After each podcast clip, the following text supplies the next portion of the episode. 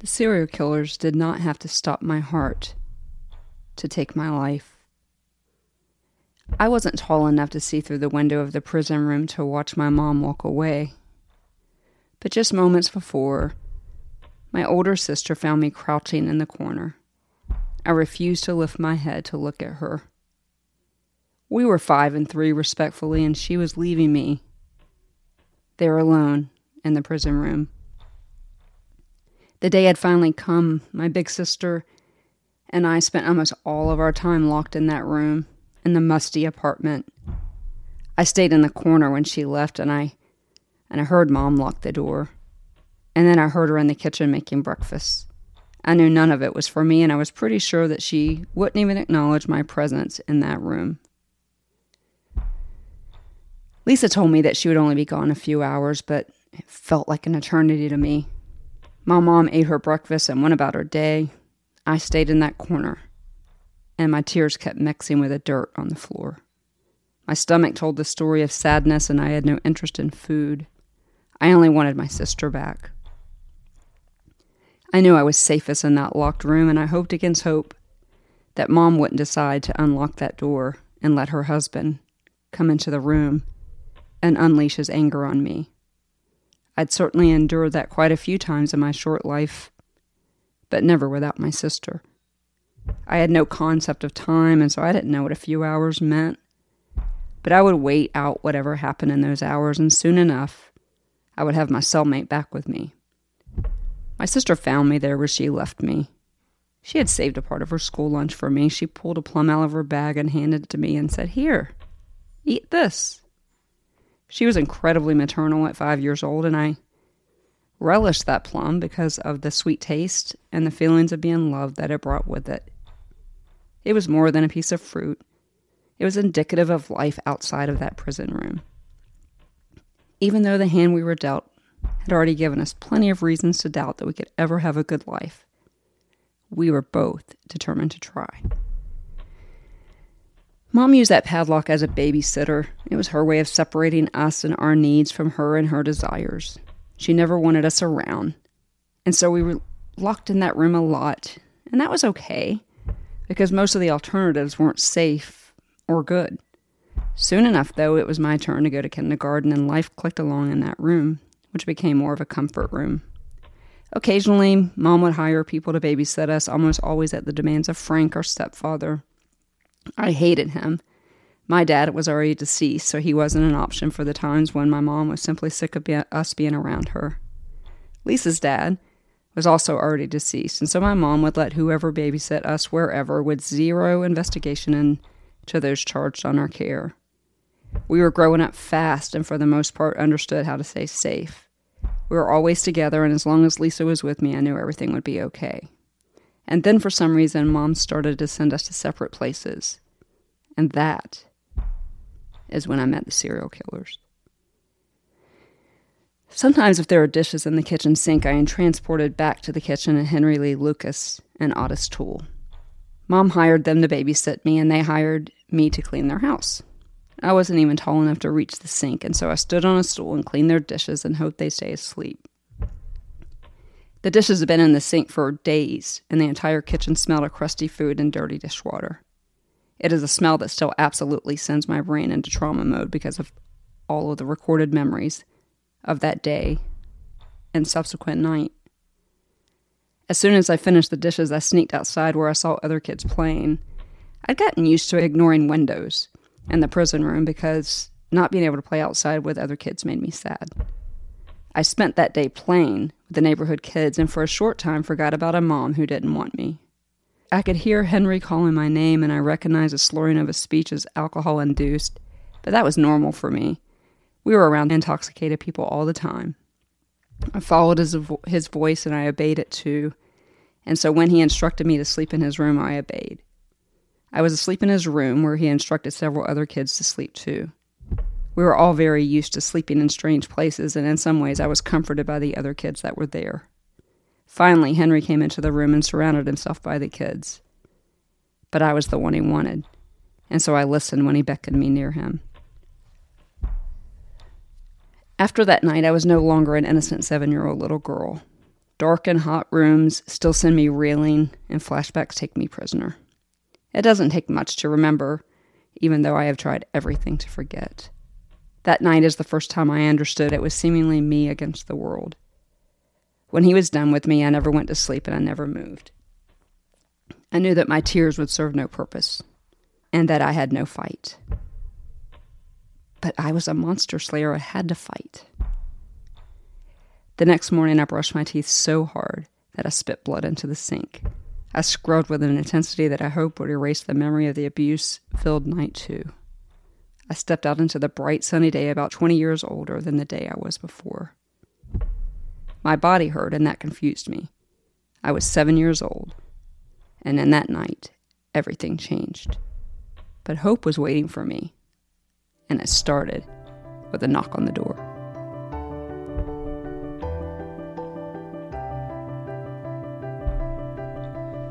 Hey, everybody, and welcome back to a very special episode of the Wednesdays with Watson podcast.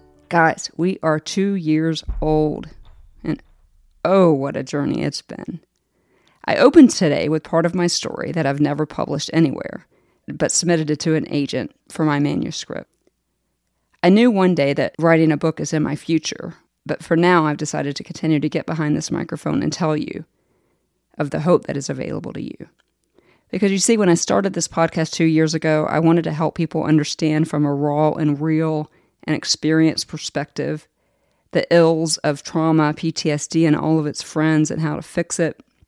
So we are in season three, and I can hardly believe how much God has decided to do with this podcast. But even more than that, I really can't believe that I needed this podcast probably a little bit more than you do. Had you asked me two years ago what the goal of this podcast would be, it would have been to reach a massive amount of people all across the world so the words that come out of my mouth may be able to help them. And I hope that is still true as we are listened to on all seven continents and thousands of cities in this world. The last two years, we have seen thousands and thousands of downloads, and I am so humbled. Because you see, when I started this podcast, I was thinking that if I threw some science at you and a little bit of my story, that maybe you would know that you could make it too. Somewhere along the way, though, it became really important to me to remind you that you matter. Because the reality is, so many of us with trauma have resigned ourselves to the fact that we don't matter. And that is a message ingrained in our brains to the highest order. I was in a restaurant just the other day. I was there during the off hours, and so I was sitting at the bar having some barbecue, and a couple came in and sat down beside me. If you know me, you know I'll talk to anybody, and so I began talking to them. The lady was standoff was standoffish, and her Maine accent helped me understand that a little bit more. Having spent 10 summers in the Northeast, I quickly learned that Northeastern people are built with some serious, strong stock, and not much phases them. I am not sure how it came up, but she and I began to have this conversation and realized that we are both part of a tribe of domestic violence survivors as well as child abuse survivors. She kept saying the same words over and over to me I don't matter. I'm not important. I'm not good enough. I tried to get them to love me, but nothing works. She told me how her mom used religious terms and legalistic law to harm her more as a child. I sat and listened closely, and she asked me a little bit more about what this podcast was all about, and suddenly I needed an elevator pitch that would get her to listen to the hope that we provide in this podcast without being triggered by what she deems as religious. I was long past my time to leave the restaurant, but I knew that moment was such a time as this. This was not a time to put my head down. It was not a time to hold my tongue. It was time to put my arm around this stranger and tell her that she matters. We exchanged phone numbers, and I encouraged her to listen to at least the first episode ever of the podcast where I talk about my own healing that doesn't make sense. And if you're new to the podcast, I would encourage you to do the same. I'll put it in the show notes. I got in my car and looked in the rearview mirror and I saw tears just streaming down my face. How many more people are sitting in restaurants talking to strangers, telling their stories about how they don't matter? How many more don't understand what to do when they have a flashback? How many people out there think what happened to you is your fault? Because she told me that too. I have to be honest with you, I'm in a season of life that is difficult. The podcast complicates that a little bit. It is not easy to write, record, edit, promote, all the things that we have to do to get the messages into the earbuds of the people that need it. But the, this work coupled with life and the struggles that the very true fact that I do have PTSD and sometimes forget that, this is a journey that is difficult enough to make somebody quit. And I'm pretty much there. But then I am reminded of my one of my favorite verses, Psalm 45 1. My heart is stirred by a noble theme as I recite verses for my king. My tongue is the pen of a skillful writer. I am reminded of the day that I started this podcast when we were all in our homes for 14 days in the spring of 2020. I lay out in my hammock looking up into that April sky, fully thinking that I had lost my livelihood, and I audibly said out loud to the Lord, to God, What now? And he reminded me of my friend who had been harassing me to start a podcast. This is not the kind of friend that harasses. And I was equally as resistant to the podcast as she was pushing me on it. I had no interest. But on that day in April, as I looked into the sky, I absolutely knew that I had to start this podcast. Some will say that I probably do this podcast to avoid writing, because the rumor is that I am writing a memoir and have been working on it for over a decade. I began this podcast with a cold open with the first five pages that garnered me agent interest. But you see, what I understood when I began to write these things is that my manuscript needs to heal, and so do I, still. And here's where you come in, faithful Wednesday with Watts listeners. You have been part of my healing journey over the past two years. Because you see, like I said, I started this podcast for you. But what it led me to is the necessity of taking care of my own pain stewarding that pain well, giving it respect, and then providing access to help for you. And so that's where we are right now in the middle of season three of the Wednesdays with Watson podcast. It's not time to quit, not yet, because there's still so much for us all to learn. There's so much more to heal. There's so much to this community of people that have banded together, some through this podcast, and have made decisions to take steps towards healing. Because you see, many of us are not unlike that little version of Amy who tiptoed to see through that dirty window, to see life outside of that prison room. We're all standing on our tippy toes, looking through a window, trying to figure out what God is up to and what we could do to alleviate some of this pain. As I am recording this, I'm recording this on the day that Christians celebrate the resurrection of Jesus. We celebrate that day that that tomb was empty, that that grave was robbed of death, Death did not win.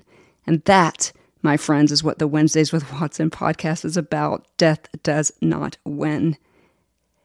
Death does not win in our trauma and our pain, and it hurts because you see, all of that suffering one day will pale in comparison to the glory that will be revealed in us. We see that in Romans 8:58.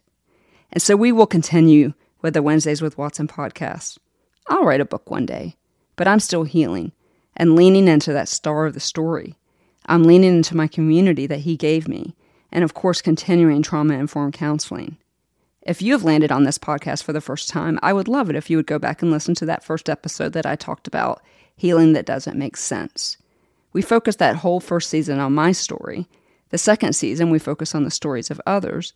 And this season, we have spent a fair amount of time speaking about the Enneagram and how it can help us understand how to process trauma based on how God made us. In the back half here, we are talking about trauma in the home and childhood abuse and providing interviews and hope and help for all of the things. This one, this this episode, this birthday episode is the 59th episode of the Wednesdays with Watson podcast. And I simply wanted to th- say thank you for listening. Thank you for sharing. Thank you for reviewing. Thank you for all the things. In the past two years, not only have we accomplished thousands and thousands of, of downloads, but I have people in my purview that I get to mentor. And now, and now we've established scholarship funds for those who cannot afford counseling. We just awarded our first one in the spring of 2022. If you go back and listen to those uh, early episodes, particularly one called Hospitals and Courtrooms, you will hear about my friend Cheryl Rice. Cheryl's been instrumental in my healing for over a decade. She has been there for some of the most difficult times of my life, and she just stepped into her role that God called her to be in my community. So we awarded the first scholarship in Cheryl's name, as I mentioned, in the spring of 2021. Because you see, it's not just my goal to get behind the microphone and have you guys listen to me, but it is my goal to help people have access to help, whatever that looks like. For those of you who have been along this journey, you may not- notice some growth and some healing, and just that statement alone. Two years ago, I would have said, I want to help you, and I do want to help you. But as I, as I leaned into those Enneagram episodes, and as I lean into how God made me and what my core fears are, and how I am motivated, I understand that I have the propensity to help you to, to avoid continuing to heal myself. And so my goal now is for you to have access to healing. Of course, the best access comes through the only way to eternal victory, to that place where we will see clearly through a window. It won't be dingy like that room was. We won't have to stand on our tippy toes, but we will see the clear goal of the star of the story who gave us access to him. He tore that veil on that day when that tomb was empty, and that access to help that we can have through the star of the story. If you don't know Jesus as your personal Savior, and I know many of you are listening to this are probably mad at God, don't understand Him, and you know what? That's okay. Because as we celebrate on this day, I'm always reminded of the night before they took my Jesus to the cross and reminded that his disciples, his community, fell asleep. They couldn't even hang with him during his darkest hour. Our community will fail us sometimes too, guys. But Jesus in the garden, the night before he died, his humanity, in his humanity, he asked three times that the cup be passed from him. And then he died a gruesome death on the cross, with his, some of his final words, if not his final words, being, My God, my God, why have you forsaken me?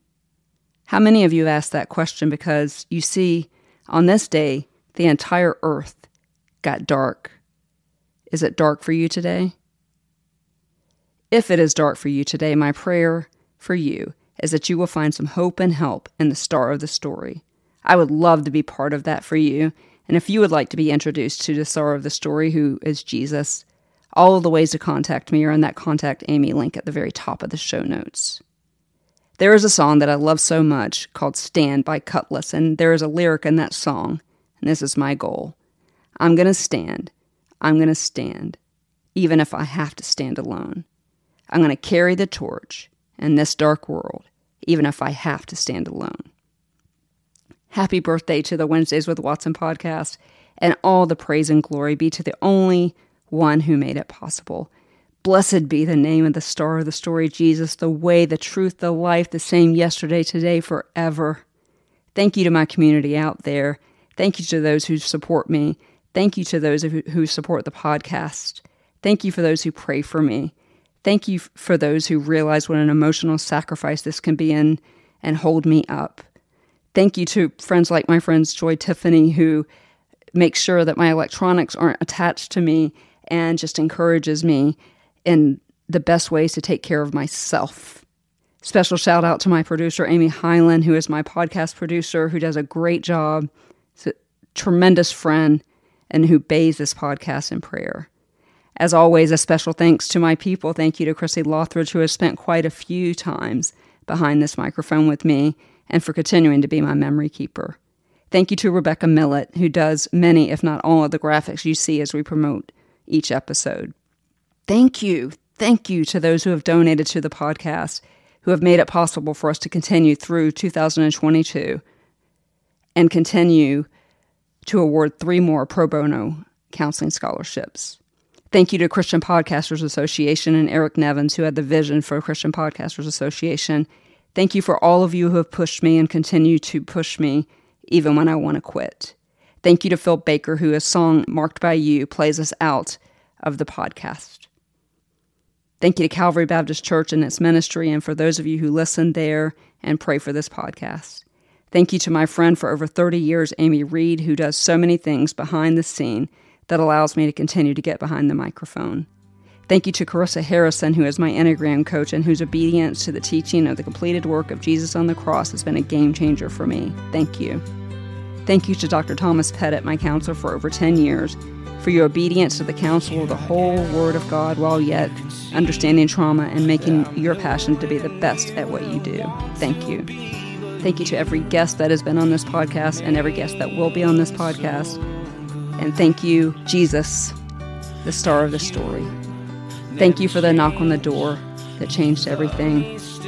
Thank you for that bus ride. And thank you, Jesus, for the cross. So, guys, I'm not going to quit. There will be a 60th episode here in the Healing Zone. And we'll be back in two weeks. Until then, you know what I'm going to say. You are seen, you are known, you are heard, you are loved and you are valued. Let my life glorify you and teach me to walk beside you. And I want to be more like you, so let my